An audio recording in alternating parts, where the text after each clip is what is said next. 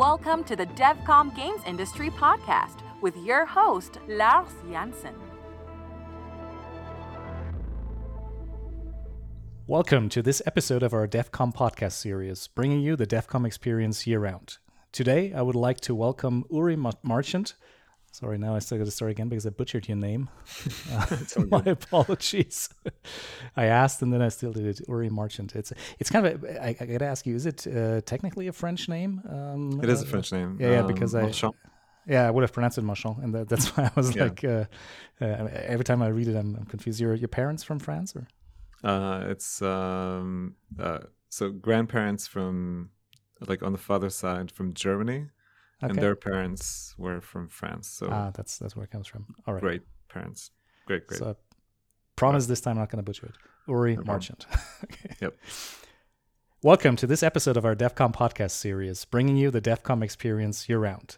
Today, I would like to welcome Uri Marchant, CEO and co-founder at Overwolf, a platform for in-game app developers. Happy to have you here, Uri, and let's talk about your journey into the industry. Thank you, Lars. Happy to be here. Yeah, thanks for, for taking the time to uh, talk to me today. And uh, I think you got mm-hmm. a lot of interesting things to share with our listeners. But uh, like I already said in the intro, why don't we start with a little bit about your journey uh, to the point where you're at right now? How did everything get started? How did you get in touch with games? Maybe you can talk a bit about uh, your history sure. so far. No, sounds good. I I've been a gamer pretty much um, all my life. Started with uh, the PC probably when I was around about six or seven, and then played throughout my childhood. I think my favorite games back then were uh, Dune 2, uh, which evolved to a bunch of other RTSs, and then StarCraft. And uh, at that point, I had to take a quick break from gaming as I joined the army. Uh, so I'm based in Israel. Everybody here goes to the army.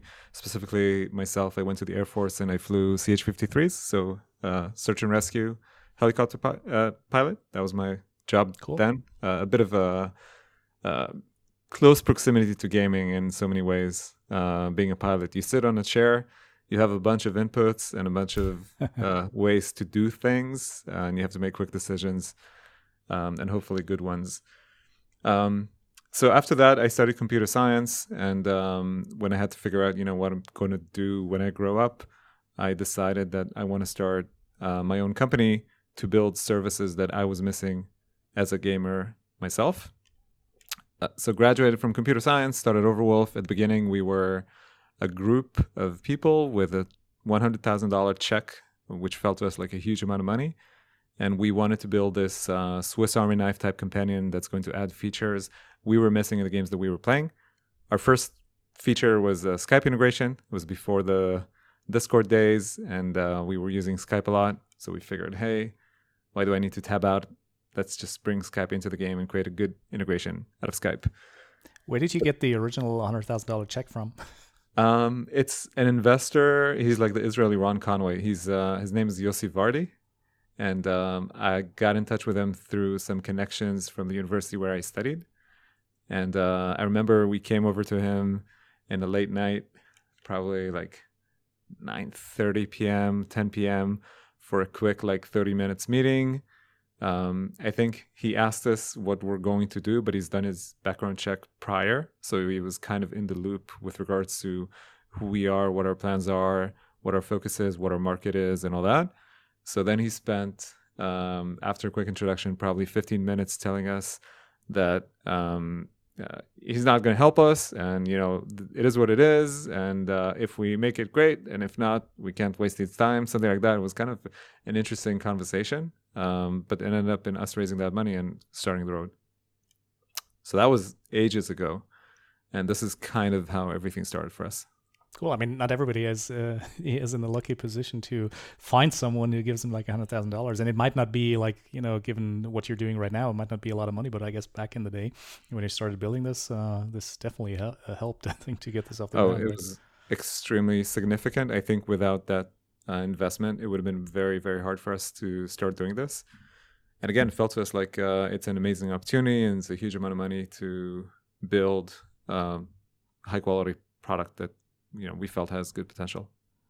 So what was like um, back in the days? You said you started with Skype. What was kind of the mission? What did you What did you want to create? You, you said like you brought this to games, and uh, uh, it seems like it was um, pretty much the foundation of what you do these days. So maybe you can talk a bit about like how you came from uh, what you did in the early days, uh, then to you know what your vision is these days in terms of you know apps for games and and integrations and everything. So the mission was really we looked at games. Um, and felt certain pains as gamers. And our mission was to cure these pains. So if we were missing Skype, great, let's bring Skype into the game. Uh, if we're tabbing out to use a browser, let's bring a browser as well.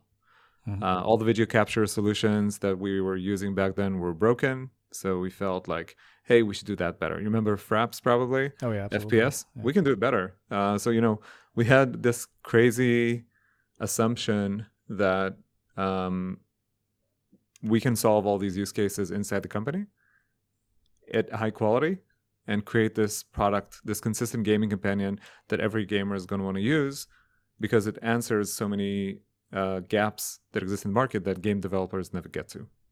So this was us at the beginning and like your your target group for that was uh, those were gamers or were you trying to market this to you know game developers uh, to to people that didn't really have the time or resources to do themselves but uh, worked with you guys to you know make this happen?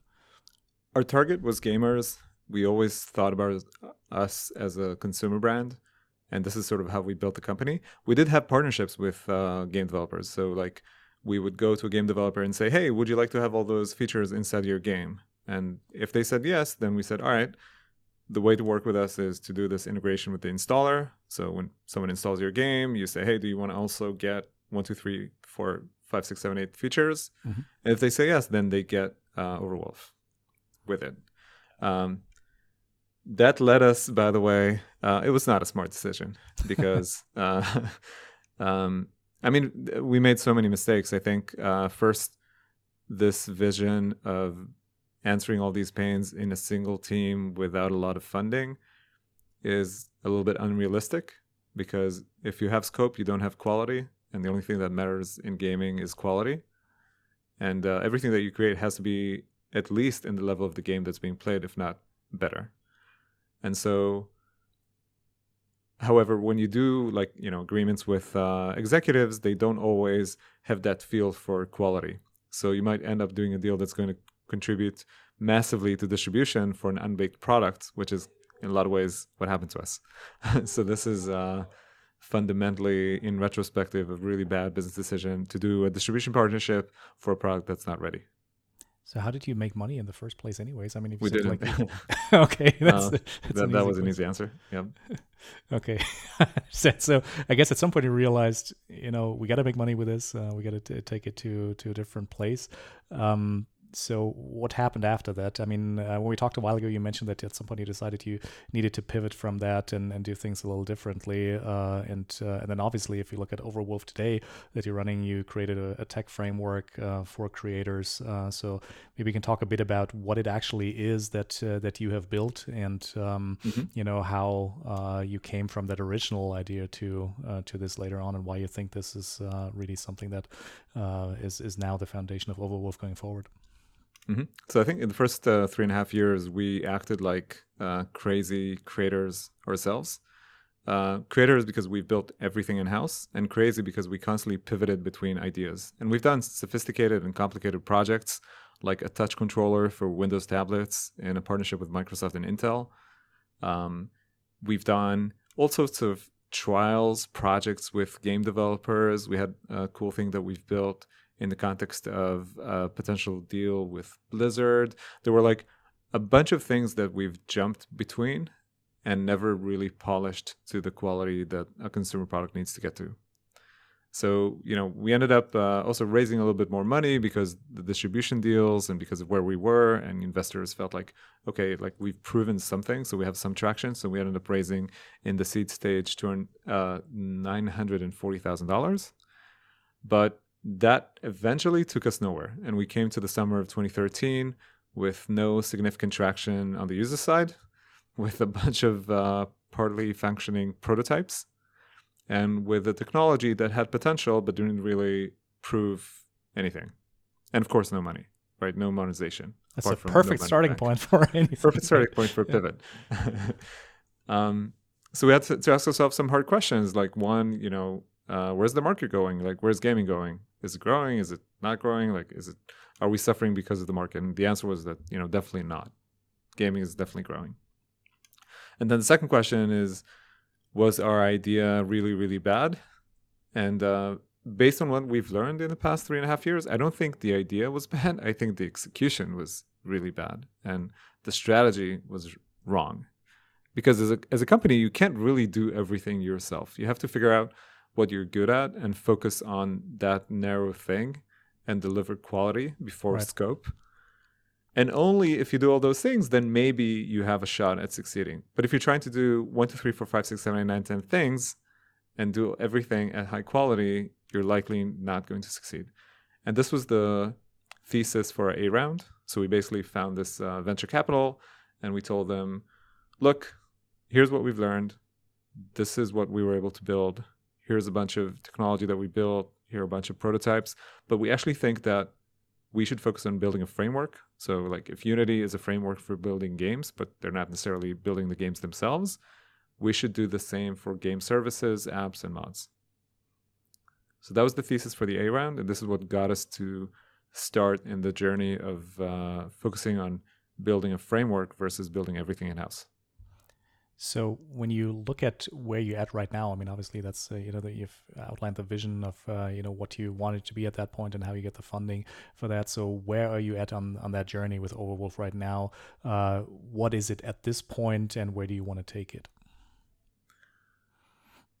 So I think right now um, we have uh, a really nice community of creators that came over to Overwolf and have built products um, anywhere from an app that might help me with stats to capturing my highlights to a World of Warcraft add-on following the CurseForge acquisition, Mhm. something like uh, eight months ago.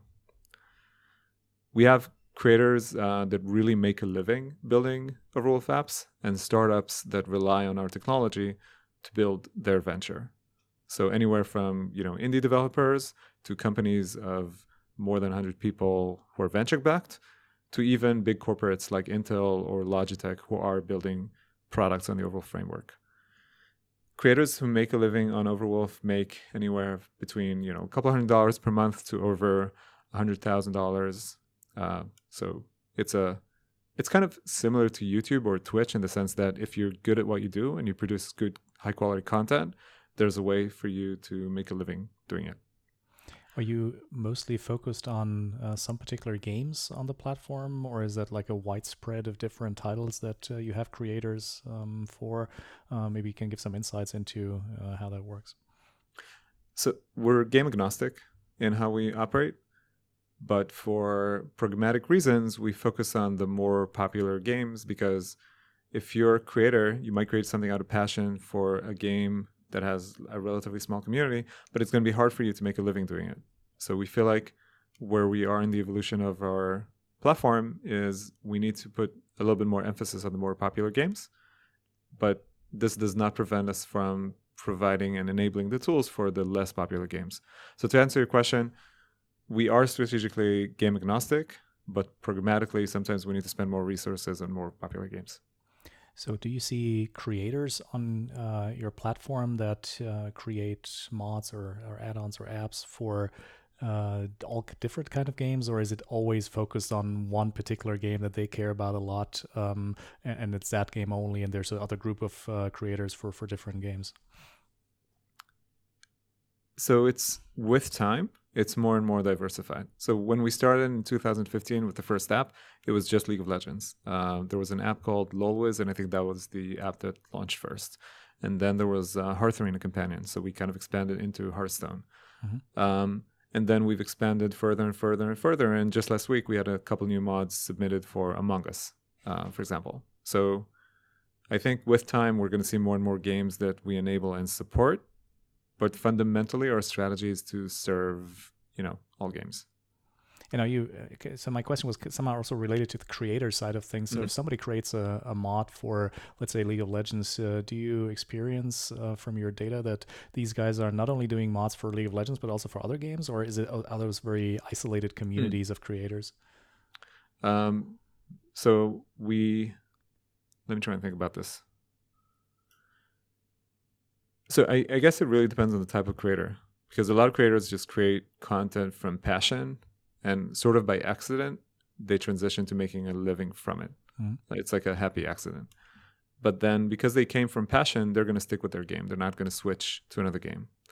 But creators who are more thinking about this as a business for themselves, so we have seen them evolve into other games. So let's say they had a successful app for Teamfight Tactics and now Valorant launches.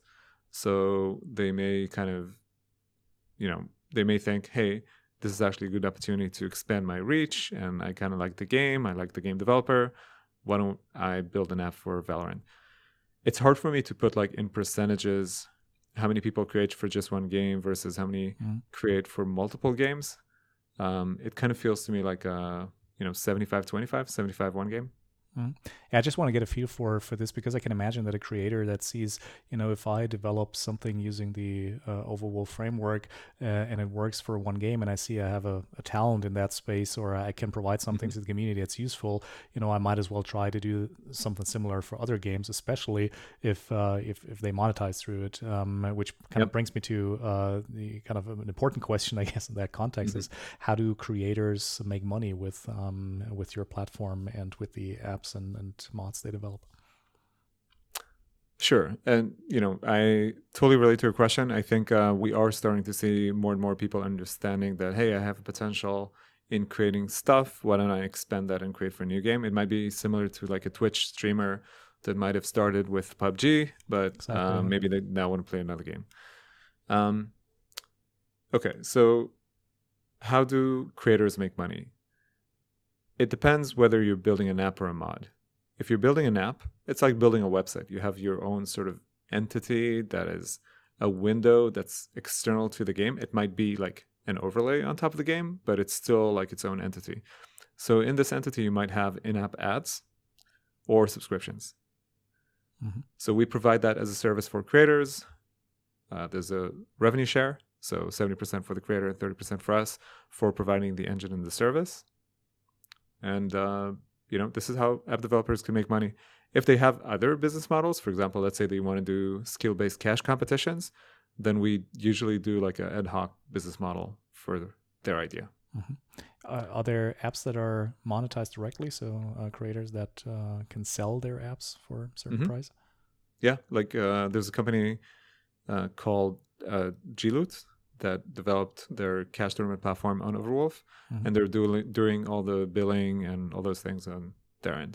We're not involved on that front, uh, but we do in the back end have some sort of a business relationship between the companies, so that there is some sort of an upside under certain conditions for us as well for providing them the value that we do provide.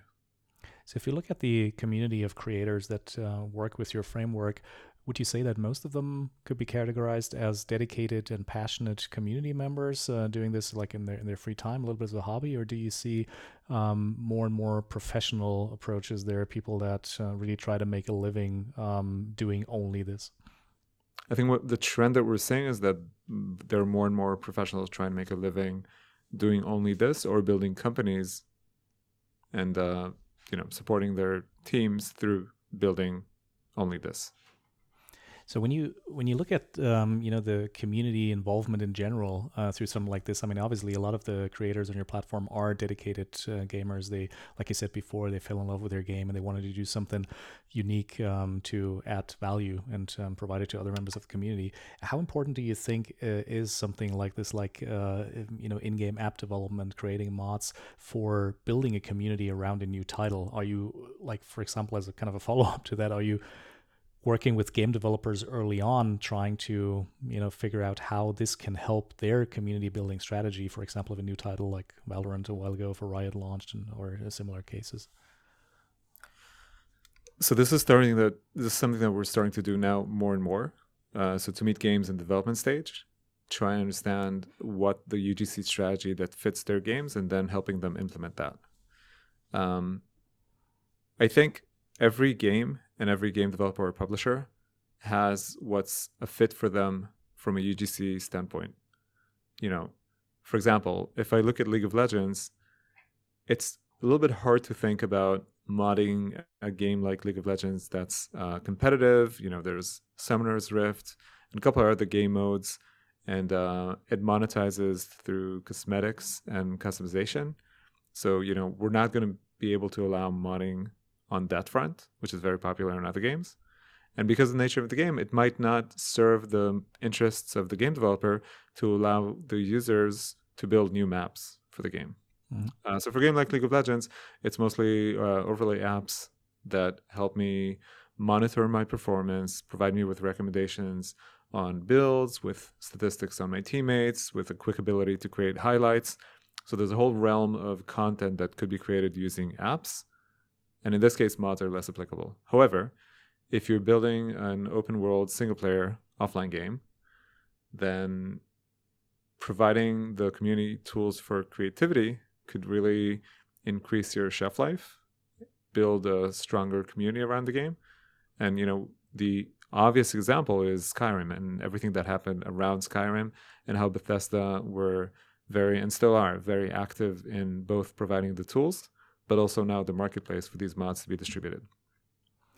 Um, yeah, sorry, go. So, so how do you see um, game developers interacting with you in that space? Are they mainly coming to you for like consultation and you know asking you like what do you think our user generated content strategy should be uh, or do they come to you with like a very clear uh, you know requirements for, for their game i guess probably a mix of uh, of uh, you know everything along that mm-hmm. Uh, that scale right yeah so i can talk about what happens today and kind of where we want to go i think what happens today is that game developers that talk with us they already know what they want to do they have very clear strategy when it comes to user generated content they just want to use our tools and services so that it's uh, cheaper and faster for them to execute on. Mm-hmm. So think about a game, uh, again, uh, open world, highly moddable. If I'm the game, game developer of that game and it's supposed to launch, say, in a year, I need to probably start thinking, or I should have probably started thinking about my UGC strategy when I start the development process. The elements are apart from defining the policy like what's legit and what's not legit, uh, what tools I provide for the community for creation, and how do I make creation easy. Um, apart from all these things, they would have a, to find a way to distribute the mods to their community. Something like you know a Steam workshop where it's like a marketplace where users can go subscribe to mods and then download those mods. Right? You have to figure out that hosting file distribution thing, right? Uh, which we do for them. Um, and uh, apart from that, you also have to, in our opinion, you also have to figure out creator monetization, which I think is something that is not yet um, really active on Workshop for uh, third-party games. Uh, there were some trials in the past didn't really work out, but I think that's crucial to really create a symbiotic relationship between the creators, the studios, and the gamers. Because if creators are able to monetize, they would be continuously incentivized to create more and more content for the game, and this would benefit everybody. Do you feel that there are game developers that are kind of reluctant to accept that fact that creators are able to monetize? Are there some that uh, tell you, hey, listen, we can use your framework and everything, but creators must never monetize anything they do? Yeah, and that's fine from our perspective uh, because we think that it's going to change over time. Mm-hmm. So if you're a game developer, you call the shots, you define the strategy, what's legit and what's not. You define the business model, um, and we're happy to provide you the service, even if you're you you're not currently and won't ever allow users to charge money for their mods. That's cool. We have other ways to monetize that audience through ads and subscriptions and donations to mod authors. There are things that are not, you know, purely selling the mod. It's monetizing the service that actually drives the mod to your computer at high quality with updates and everything in between. So that's actually interesting. You uh, you bring that up because it's the end user point of view, like the gamer that uses the platform to download the mods or download the apps. So um, you know, how is that working on, on that end? I mean, are you charging like a subscription fee for the platform? Uh, how does it work? Maybe you can elaborate a little bit on that. Um, so for game developers, um, there's no fee whatsoever. Mm-hmm. There's an SDK with plugins for the popular engine, which you can embed with your game and that SDK would eventually take care of cross-platform uh, mod distribution, deployment, you know, file hosting, author portal, everything needed on the marketplace front, so that uh, your mods would be accessible for gamers. We're not yet building creation kits or like the engine that allows you to create the mod itself, the files themselves, and this is a space we uh, hope to evolve into in the future it's very sort of game specific. So sometimes technically it's a bit complicated to be able to provide a generic uh, creation kit for you know a bunch of games. Uh, so it's game specific, engine specific. Won't get too much into details, but this is um, what we're providing today. Does that make sense? Yeah, it does. And, and the end users like that actually are on your platform downloading the mods, they are uh, they don't require anything like any subscription to the platform. They, they pretty much just download the mods or, or pay for some of them or or uh, consume ads or whatever it is um, that is used to monetize, right? Or is there anything else in place? So if the game developer chose to build a marketplace, which is uh, kind of a complicated thing to do if you want to focus on building a high quality game they can distribute mods and we would provide like the backend service and they won't need to go to CurseForge or Overwolf to download anything. Mm-hmm. However, if they want us to power the marketplace for them because they feel it's redundant to build two marketplaces or because of whatever reason they have, then users will discover their mods on uh, the CurseForge marketplace, download it from there, and this will provide us an opportunity to monetize either ads again or subscriptions mm-hmm. for that audience. So is uh, I mean after the acquisition of CurseForge, is CurseForge going to be your main hub for uh, for the gamers, for the end users to get the apps, or will you have like a broader, different portfolio of uh, of platforms? So at this stage, Overwolf is the hub for apps, and CurseForge is the hub for mods, and I think this is how it's going to be in the foreseeable future. There are obvious advantages to combining the two somehow at some point, but we're not sure exactly if, how, and when. So if you look at those platforms of over or you know the, the the modules Overwolf and and CurseForge and mods and apps in general. So how does it compare in terms of like relevance to your uh, to your business model, uh, like focus also for for you at Overwolf? Um, is is one more important than the other, or is it always going to be a combo of both? It's two sort of uh, separate and symbiotic business units, and this is also how it's sort of built inside the company. So like on the product side, there's a team that's that focuses just on mods and CurseForge, and you know this is what they're pushing. On the R and D, it's a bit of a mix right now, but eventually we imagine a future in which these are two uh, separate departments that may collaborate. So, for example, we do have Overwolf apps that have an add-on for World of Warcraft, for example. Mm-hmm. So they create some sort of a mix between add-ons to mods, or there's an app on Overwolf called Feed the Beast, which is a mod pack marketplace for Minecraft. So again, a combination between an app and a mod, right? Uh, but we don't have a conflict. On the contrary, we think that the two departments really complement and complete each other. So if you just to make an example for people that are not too familiar with uh, with the economy around all of that yet, if if if you go to CurseForge and you know I used to be and still am kind of an avid uh, WoW player, and I you know mm-hmm. do download a lot of uh, interface add-ons uh, there. What would this be according to your definition? Is that a mod? Is that an app? And uh, where would you place this? Sure. So if you go to the website, it's obviously just a website and a marketplace, and you can download the files from the website, manually install them on your computer, and you know that's it. That's one option. Another option is to download the CurseForge app. The CurseForge app is an app on Overwolf, so it's built on the Overwolf framework. Mm-hmm. Right? It's like a game being built on Unity from which you can discover additional stuff. And on the CurseForge app, um, you know, maybe I should clarify for those of you who don't know, Overwolf is essentially like Electron which is a framework built on Chromium that allows easy and quick development of apps. So when we had to develop CurseForge in-house for the integration, we just built it on Overwolf. But if I open the CurseForge app on Overwolf, I have a bunch of mods I can download and do like update all, uh, do discovery, and Right. whatever I would want as a mod user. So this is how it works right now. Okay, understand.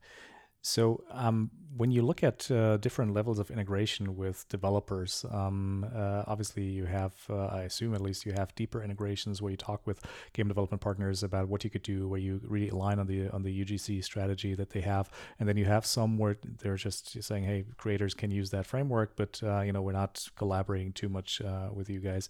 So, uh, are we? Am I right in assuming that you move more towards you know having those conversations with with game developers to have deeper integrations? That's at least what I what I heard from you so far.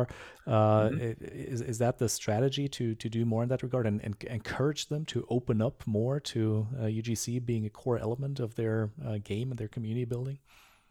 Uh, yeah, this is exactly what we do. Uh, if I compare it to the app development front, we provide app developers a lot more than just an engine. We provide product consultation, we do hackathons, we have an acceleration team that would help them with UI design and product thinking. We have DevRel, like a developer relations department that helps with feedback. We provide them with analytics, and we intend to do the exact same thing for game developers. So let's say you're a game developer, sure if you don't want to talk with us you can just use our tools and you know that's fine but if you want um, some advice as to for your specific genre what are the mods that are going to contribute to consumer engagement around your game? And what are the ones that are easily buildable like feasible you know pragmatically versus um, hail marys and aspirations that we'll never get to? We'll from our knowledge provide you with guidelines as to what we think is going to help you succeed the best as a game developer? And then you can call the shots and say hey i agree with that or i don't agree with that and this is how i want the strategy to look like and we'll help you power it does that make sense Yeah, it makes sense. So, what is your looking into the future? What's your what's your mission? Where do you want to take it from here? I mean, obviously that's where you're at right now, and you already, you know, described a little bit, uh, um, you know, how the collaboration with the game developers looked like. Where do you see this going? Uh, are you going to disrupt the entire uh, ecosystem around this? I mean, if I, uh, one of the reasons why I'm so interested in what you guys are doing there is because it um, pretty much provides an economy for creators that so far maybe had a hard time uh, not only monetizing their content but bringing their content in front of a, a you know of a large audience.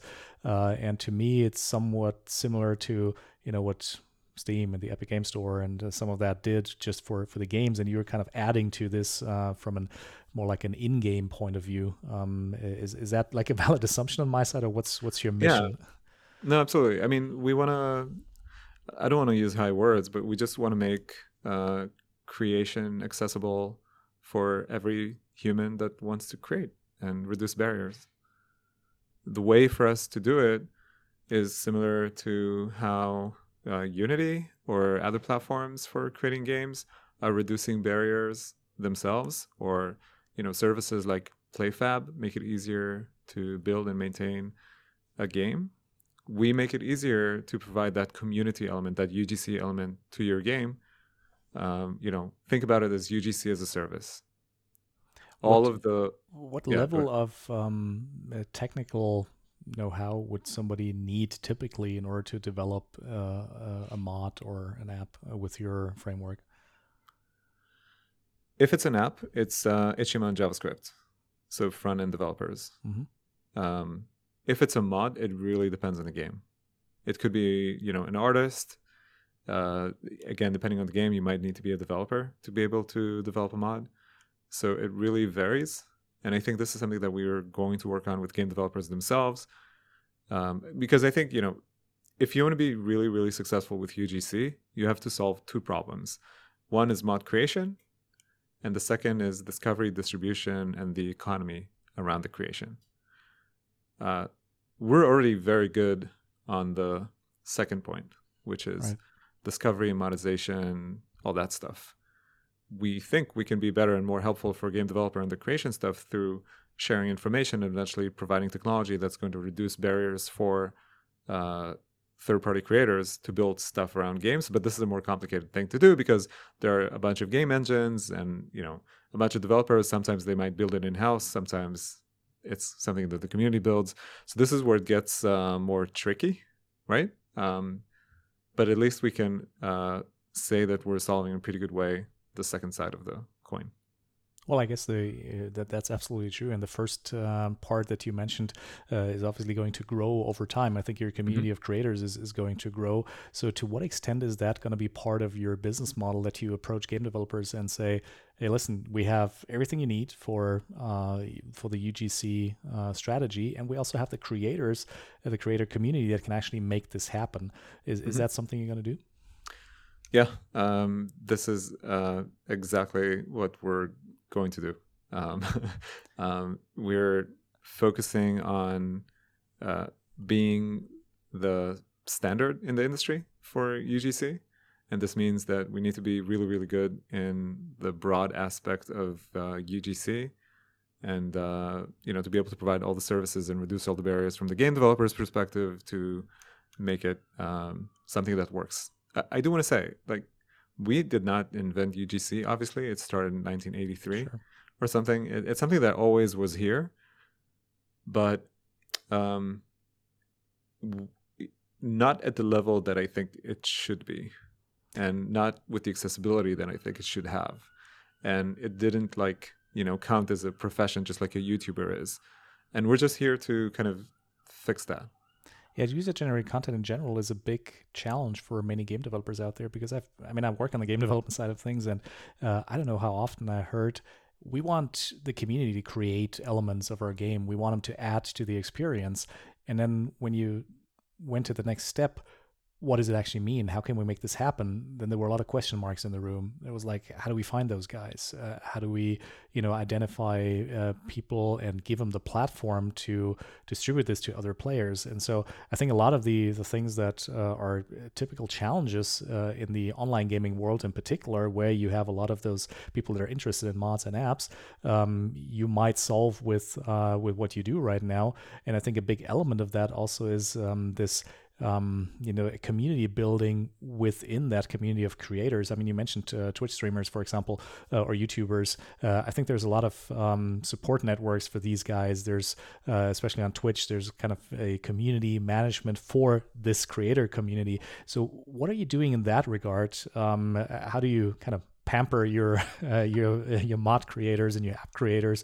Is that part of your strategy as well? That you want to do something aside from the technical support and, and from providing the framework? Uh, is, is, there something like I don't know Overwolf Con or something you want to build where you bring them all together? I'm, I'm just curious because that's what Twitch has pretty much uh, been doing and has been relatively successful with that. Um, yeah, you're touching on a really important point. Um, I know that the listeners aren't going to be able to see what I'm uh, sort of doing, but I want to share my screen and show you a slide from a recent um, like branding slash communication thinking that we've done. Um, and, and, it really talks about the key pillars that we're focused on as a company and how we help creators. So I can try my best to uh, to kind of uh, audio visualize what you show me, so that the listeners can also benefit. Uh, Sounds good. Uh, it looks like you need to provide me with a Zoom uh, access for screen share. Yeah, technical difficulties. Uh, yep. that's that's right. Usually we aren't planning on uh, you know in an audio podcast uh, have someone no, share why something. Not? it's, it's, it's but, a great uh, feature. hey, share helps. screen and audio podcast. So go ahead. You should be able to do it now. Thank you. All right. Can you see my screen? Yes. so for those of you who don't see it, we're looking at a single slide with a bunch of like with uh, hierarchy around messaging and how we think about what we do. So the there's a tagline here, the Guild for In-Game Creators, and then it talks about the problem and our mission. Uh, the problem is uh, the disorganization that currently exists in the space of in-game creators. Uh, the fact that folks are scattered and doing it themselves, and they lack the tools and the standardization to create those things. And our mission is to be the only one platform for in-game creators that provides everything they need to create, grow, and monetize in-game apps and mods. The platform pillars are around creation. That's one. Growth, monetization, and then the fourth one is community, which is the one that you just mentioned. Mm-hmm. So we've seen it firsthand how important it is for creators to feel like they're not doing it by themselves so they have someone to bounce ideas against, or if they have an issue, they have someone to consult with. Uh, so we have the various channels over Discord or Slack where people reach out to us, either have conversations internally between themselves or uh, have us participate in these conversations and help them solve problems. Um, so I think it's a crucial element. Uh, whether we're going to do a WolfCon or not, we probably will at some point. I don't know exactly when, um, but we'll have to figure that out. But I think uh, the short answer is uh, yes, community aspect is really important, and uh, here's how we're thinking about things at large. Well, if you th- thank you for sharing this, and uh, if you ever do a WolfCon, then uh, the DevCom podcast is where you heard it first, right? Exactly. so you can put me the credits there or something. you know? yeah. but I, the reason I brought it up, uh, most reason is because I, I, know that Twitch has uh, been, um, you know, kind of meticulously crafting their experience uh, around the community of uh, creators uh, on their platform, and this has become like a very important element, I think, uh, mm-hmm. to them where they interact with the community there. And I think a lot of people in the mod or app development space they spend a lot of time, obviously, like hours and hours doing this, and some of them might do it because because they simply enjoy it, and some others might, you know, at some point want to get uh, something out of it. Uh, and I mm-hmm. think uh, they all feel as part of uh, this community. Like I said, I've been um, personally when I when I played WoW and used my uh, my mods there, you know, it's it was uh, very obvious that some of these guys, you know, spend so much time and, and also interact with one another. And something comes up, and another one makes actually a modification for something that was already, you know, adding to the game. So uh, I love the the vibe in those um, in those ecosystems in general, uh, and I think that's really something for you also to tap into in order to, um, you know, have a long term retention within that community. From my point of view. Yep. So um, so when you uh, it's kind of the, the last um, uh, topic I I, I want to build is or I want to talk about is more like where do you see a little bit outside of your immediate uh, vicinity of your platform wh- where do you see the the trends go in the next uh, couple years in the industry? Obviously this you know allowing creators to um, you know to not only monetize but be more involved in game development is something that uh, is one of the the key areas that I see. And I think uh, you know I wish you all the best with Overwolf to uh, mm-hmm. to push this even further and contribute but do you see other maybe related areas in in game development in the industry that are going to be a little bit of game changers? I think the the first one that comes to mind is uh, this notion of services, where a game right now, if you want to build it, is a mix between your idea, your execution, and the services that you chose to embed with the game itself to help you solve the hard pro- problems of uh, anywhere from creating assets all the way through live ops. And we're going to see probably more and more uh, companies, or the other way around, the existing companies building more and more services to make that process even easier for creators uh, to build games. So, through reducing these barriers, obviously, more and more people are going to create content. Some of them are going to build games from scratch, and some are going to want to participate in the creation of games inside games which is more our side of the business. So I think. Do you see yeah, that there are game developers that are, you know, professional game developers working on titles that kind of in their free time, you know, uh, work with your framework to provide um, something for other games or even the, their own game? Is there, do you have a lot of professionals in your community? Do you know that from the data that you have? Uh, unfortunately, I don't. I, I I know that sometimes it happens the other way around, where a modder would really want to work at a certain company and then they would build a mod and it would be you know as they submit their cv the mod would be there and mm-hmm. uh, this is what what's going to get them the job i definitely know that this direction happens and the other way around i'm not sure it definitely could happen uh, especially you know we're gamers uh, if we work in the industry we probably play other games and if we have a great idea on creating something we probably have the tool set and the abilities so I, you know, I definitely see it as something that could happen, but I'm not aware that it did. It's interesting to say that the first studio I ever worked for in the games industry, um, the founder of the studio was actually somebody who developed a mod for yeah. at that point very popular game, and uh, you know they he wanted to, uh, to, get hired by these guys. Actually, got an offer, but then got a better offer to create his own studio, which is mm-hmm. which is cool. So uh, I, I, can definitely relate to that. Let people that are uh, you know trying this as their hobby that uh, this is their their foot in the door into the industry. But I could also see quite a few people, especially if it's a framework that is, is easy to use, that uh, you know do game development professionally that if they see there's ways to monetize their skills beyond like their their daily job and uh, mm-hmm. and, and, working with their platform, uh, I could see them doing this for for other games as well. So it might be a little bit of a uh, you know um, a path that goes both ways. You know, in into the industry and then from within the industry back to uh, creating something for the community. You know, th- there is a team that had built an app on Overwolf that is very successful they have you know very nice cash flow and they're very happy with their creation. Um, and they're a team of three. And one of them always had the dream of uh, building his own games. And now through the cash flow that they're being that they've generated through the app and continuously generate they're basically looking into funding uh, you know the creation of their own games. So it's funny that they're not going to work for another company based on what i understand but they're going to try and go that route themselves I think it's a great message for also a lot of our listeners that we have here because part of the DevCom community obviously are independent developers or people that are just mm-hmm. um, you know going to to college maybe studying something in the field of games and want to do something on the side they want to create the first thing so i do believe that you know entering the space of apps and mods could be a good starting point for them right i mean to uh, mm-hmm. to get a foot in the door and then have a kind of a portfolio a little bit of a track record because that's usually the number one question if you want to get into the industry like what have mm-hmm. you done mm-hmm. before what have you worked on yep. and games are getting more and more complex so it's sometimes hard to say you know i've done these three four or five games already mm-hmm. alone on my own. Um, yeah. But working on a model, working on an app is, is something they could probably use to highlight their skill set, right? Yep, great. so I'm doing some marketing for you here. yeah, thank you. I appreciate it. Uh, usually, usually we don't do, do too many like marketing related yeah, topics, but I, about, uh, as you can, pro- live the chat would have been like sell out, sell out, sell out.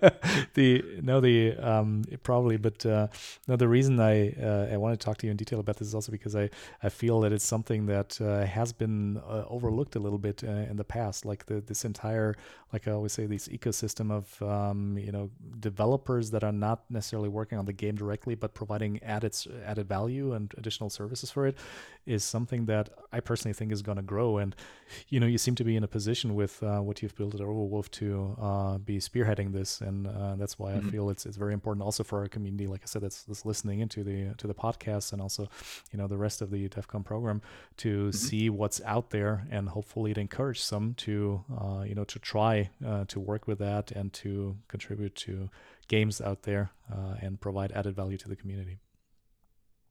So I want to thank you very much, uh, Uri, for hmm. uh, you know being there, answering my questions. And I think you gave us a great overview of what Overwolf is right now. And uh, eh, while it was very product centric or platform centric today, which we usually don't do so much, I do believe it is a very valuable insight for the people that we uh, have in our community um, to learn about this. Sometimes it's really about discovering something like this exists, and while many of them might be aware already that uh, this was out there, and uh, you maybe mm-hmm. work with them already, I do believe there's some potential for others to think a bit more about what their user generated content strategy is going to be and uh, how they want to make sure it helps them to build a community for their upcoming title or for the titles they already have out there.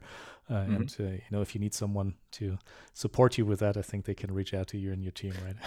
exactly. All right. Good. Thank you again so much. Uh, no, it was a pleasure. And uh, I hope we see uh, Overwolf going uh, more and more in that direction they were describing about right now. So we can do another podcast uh, in a while uh, yeah. to see where you stand at that point. Uh, you know, we can do a WolfCon 2022, and yeah, just kidding. we'll figure it out. I'll be at so WolfCon 2022. Thank you so much. All right. Take care. Take care. Thank you for listening to the DevCom Games Industry Podcast, presented by DevCom.global, produced by Sven Vossing. Executive producer Stefan Reichart. Music by WeLoveIndies.com. Supported by Beyerdynamic, high quality headphones, microphones, and conference systems for professional musicians and gamers, made in Germany.